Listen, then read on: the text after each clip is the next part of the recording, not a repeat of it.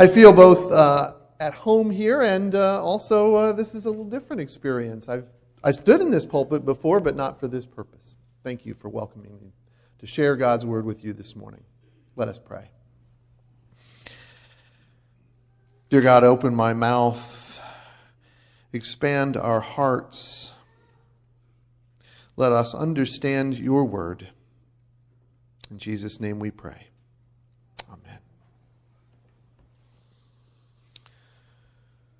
The nation is in travail. The people are in an uproar. Oh, there's peace. There's peace in the land, all right. But that peace comes at a heavy, heavy price for the nation and its people. The once great and powerful country now, now staggers between other growing superpowers on the global stage.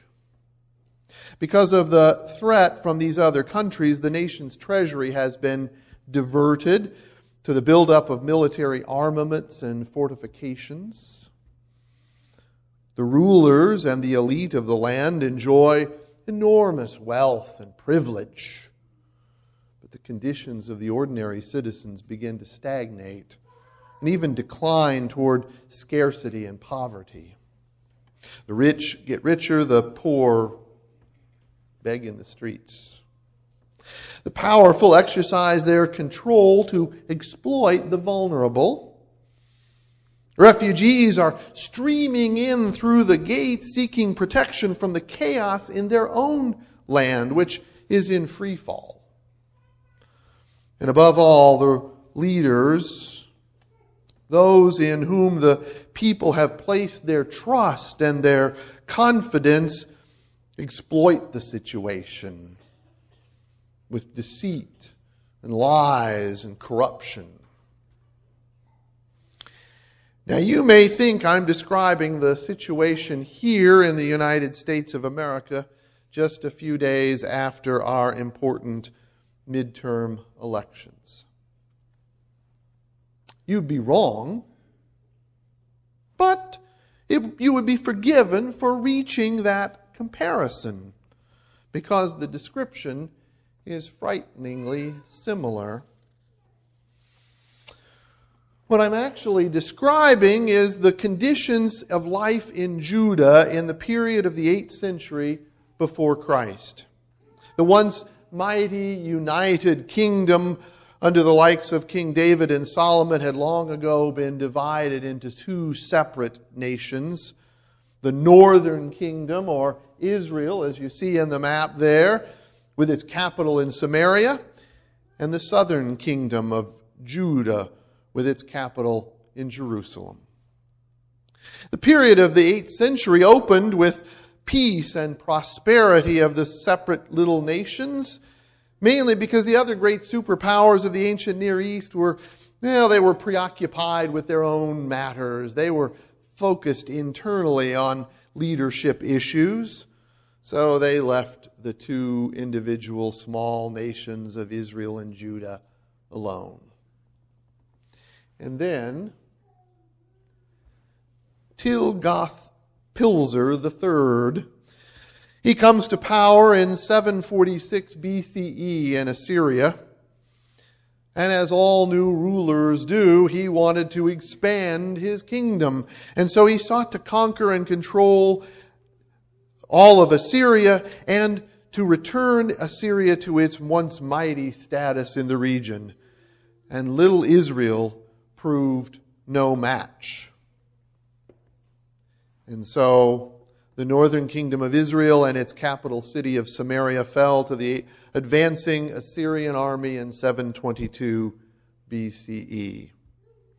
After that fall, streams of citizens from that northern kingdom began moving south, making their way to Judah because they didn't want to live under foreign occupation and the results thereof.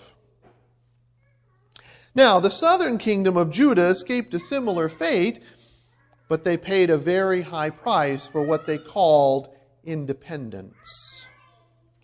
Judah's subservience required the payment of enormous financial tributes to Assyria, a loss of political independence, the corruption of its religious traditions, by foreign practices, it was a high price to pay. Into this milieu comes a certain prophet. We call them we call them prophets. I would refer to them also in our context as a pundit, maybe.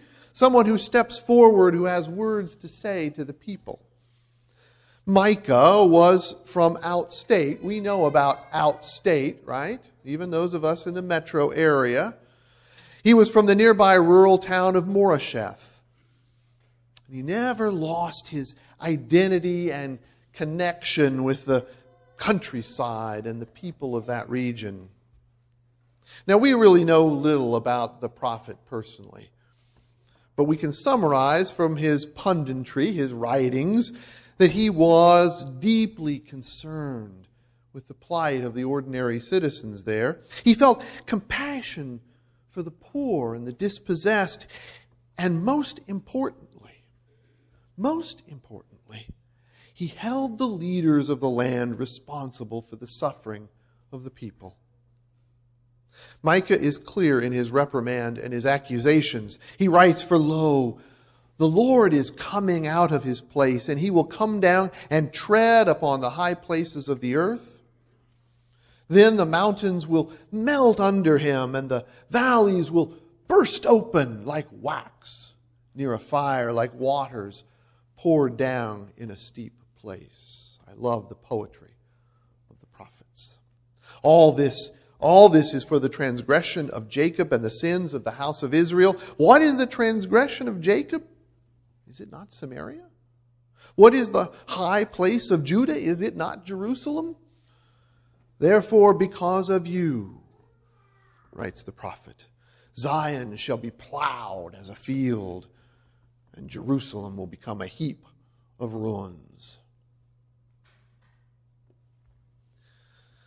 the prophet directs his rebuke particularly against the heads of the house of Jacob, the rulers of the house of Israel, those who, in his words, abhor justice and pervert all equity. They didn't listen to the children's message this morning and learn to share with one another. In the words of the prophet, they build Zion with blood and Jerusalem with wrong.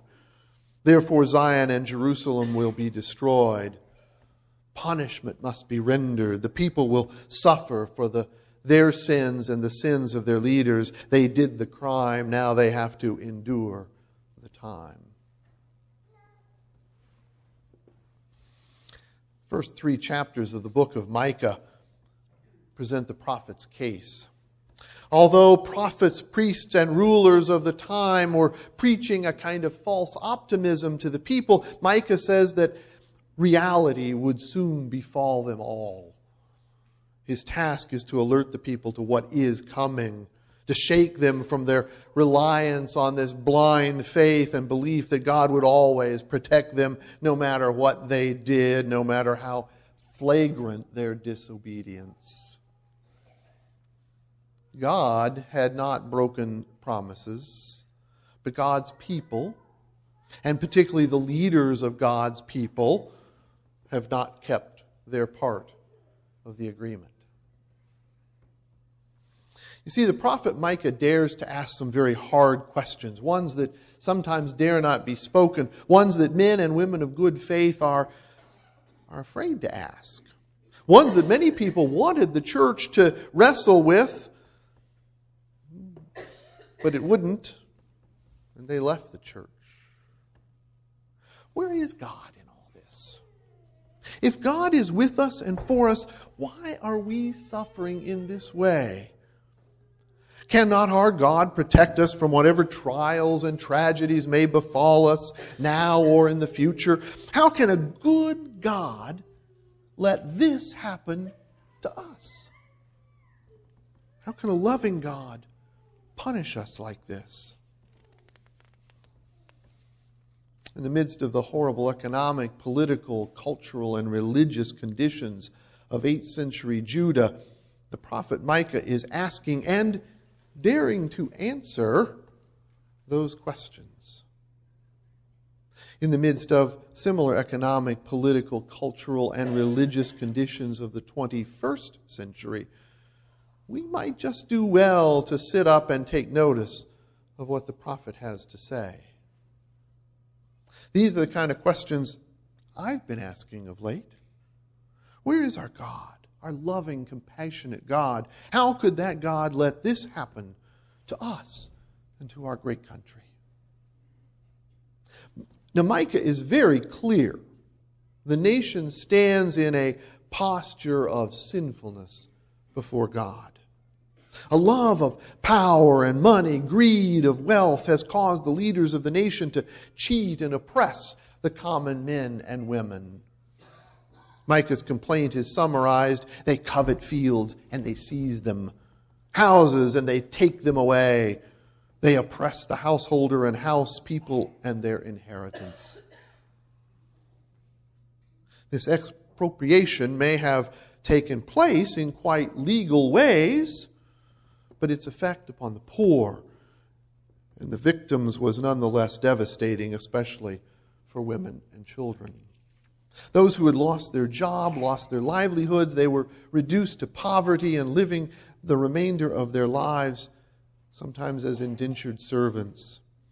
For Micah, the same greed had led merchants to cheat customers with false scales. Judges and government officials who were supposed to be impartial were holding out their hands for a bribe.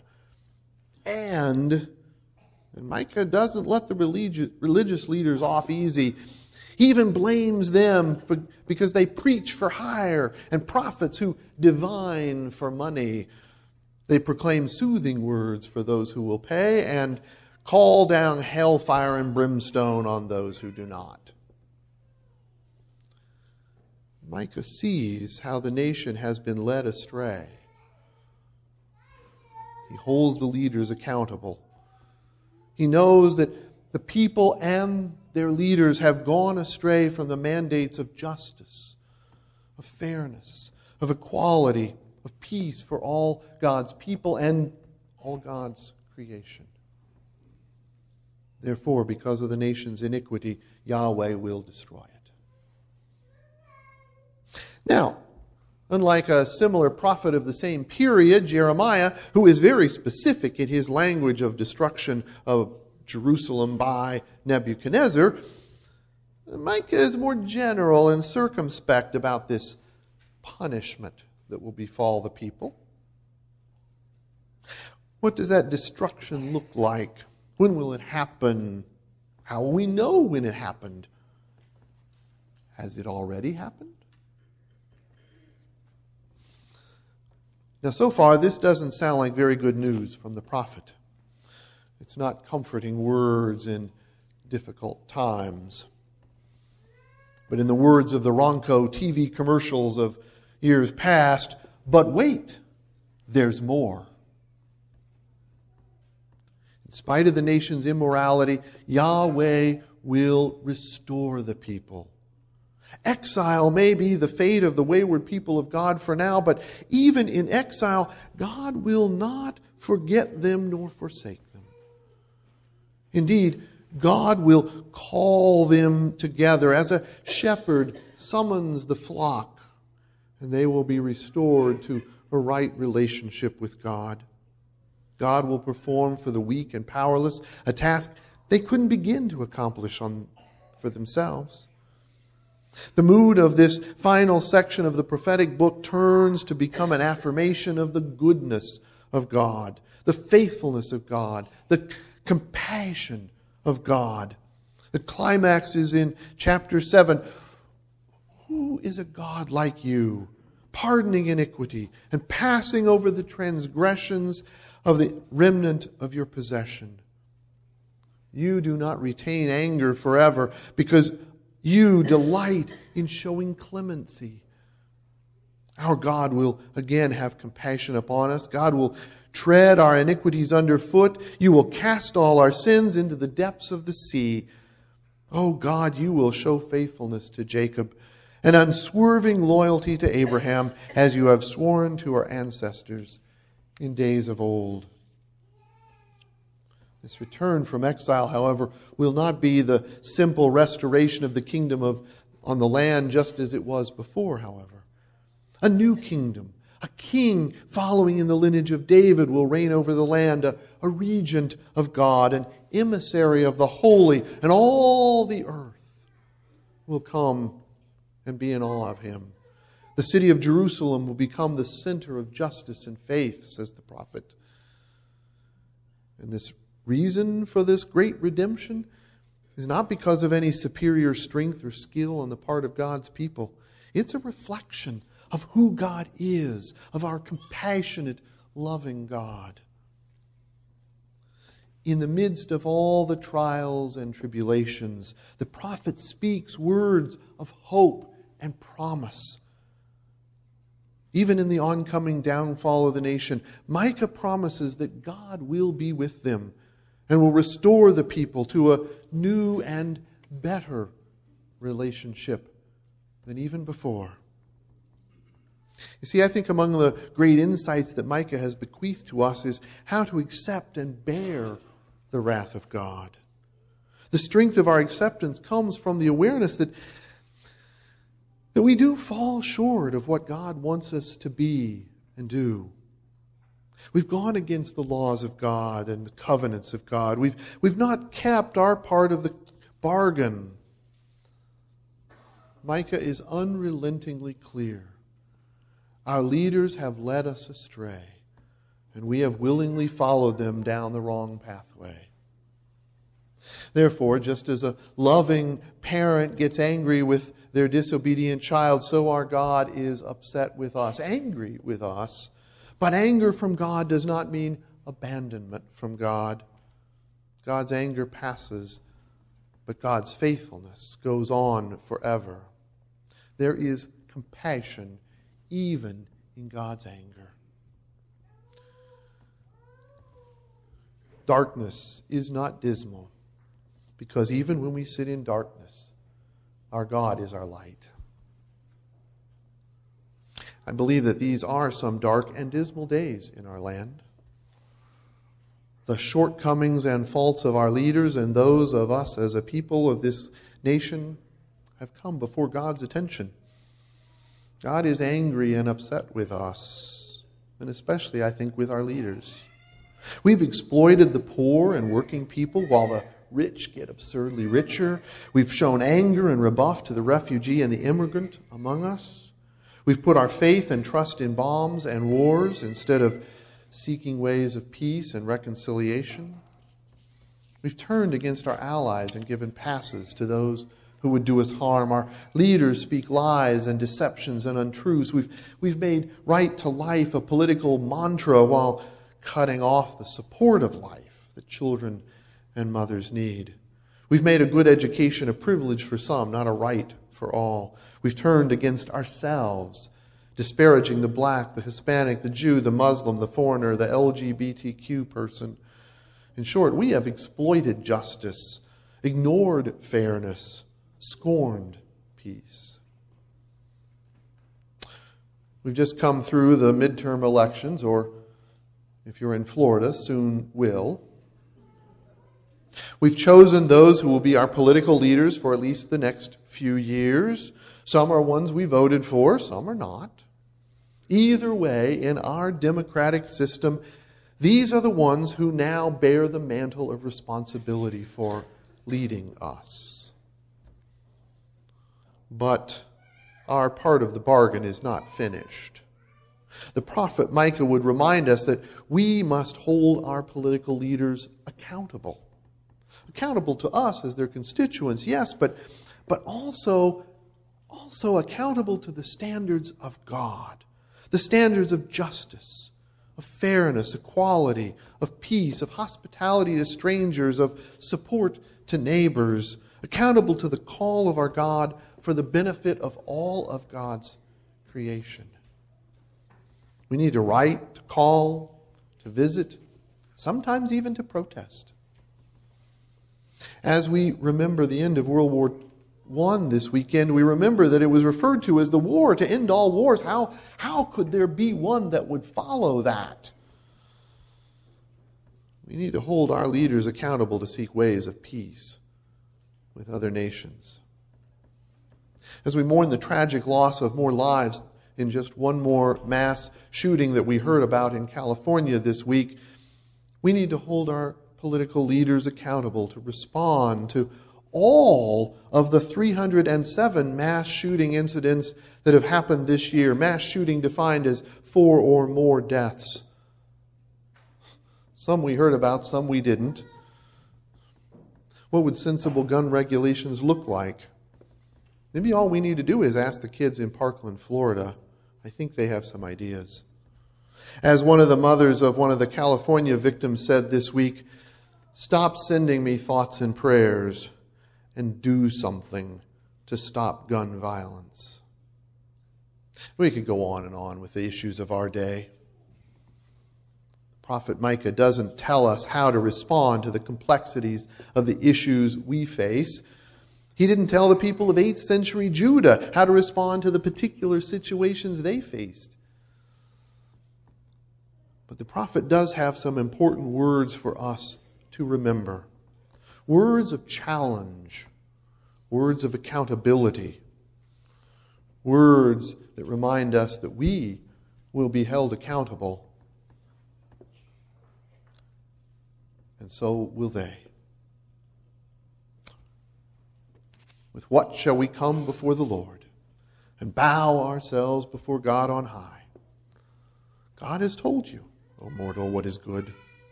What does the Lord require of you? Just this do justice, love kindness, and walk humbly with our God. May it always be so. Thanks be to God.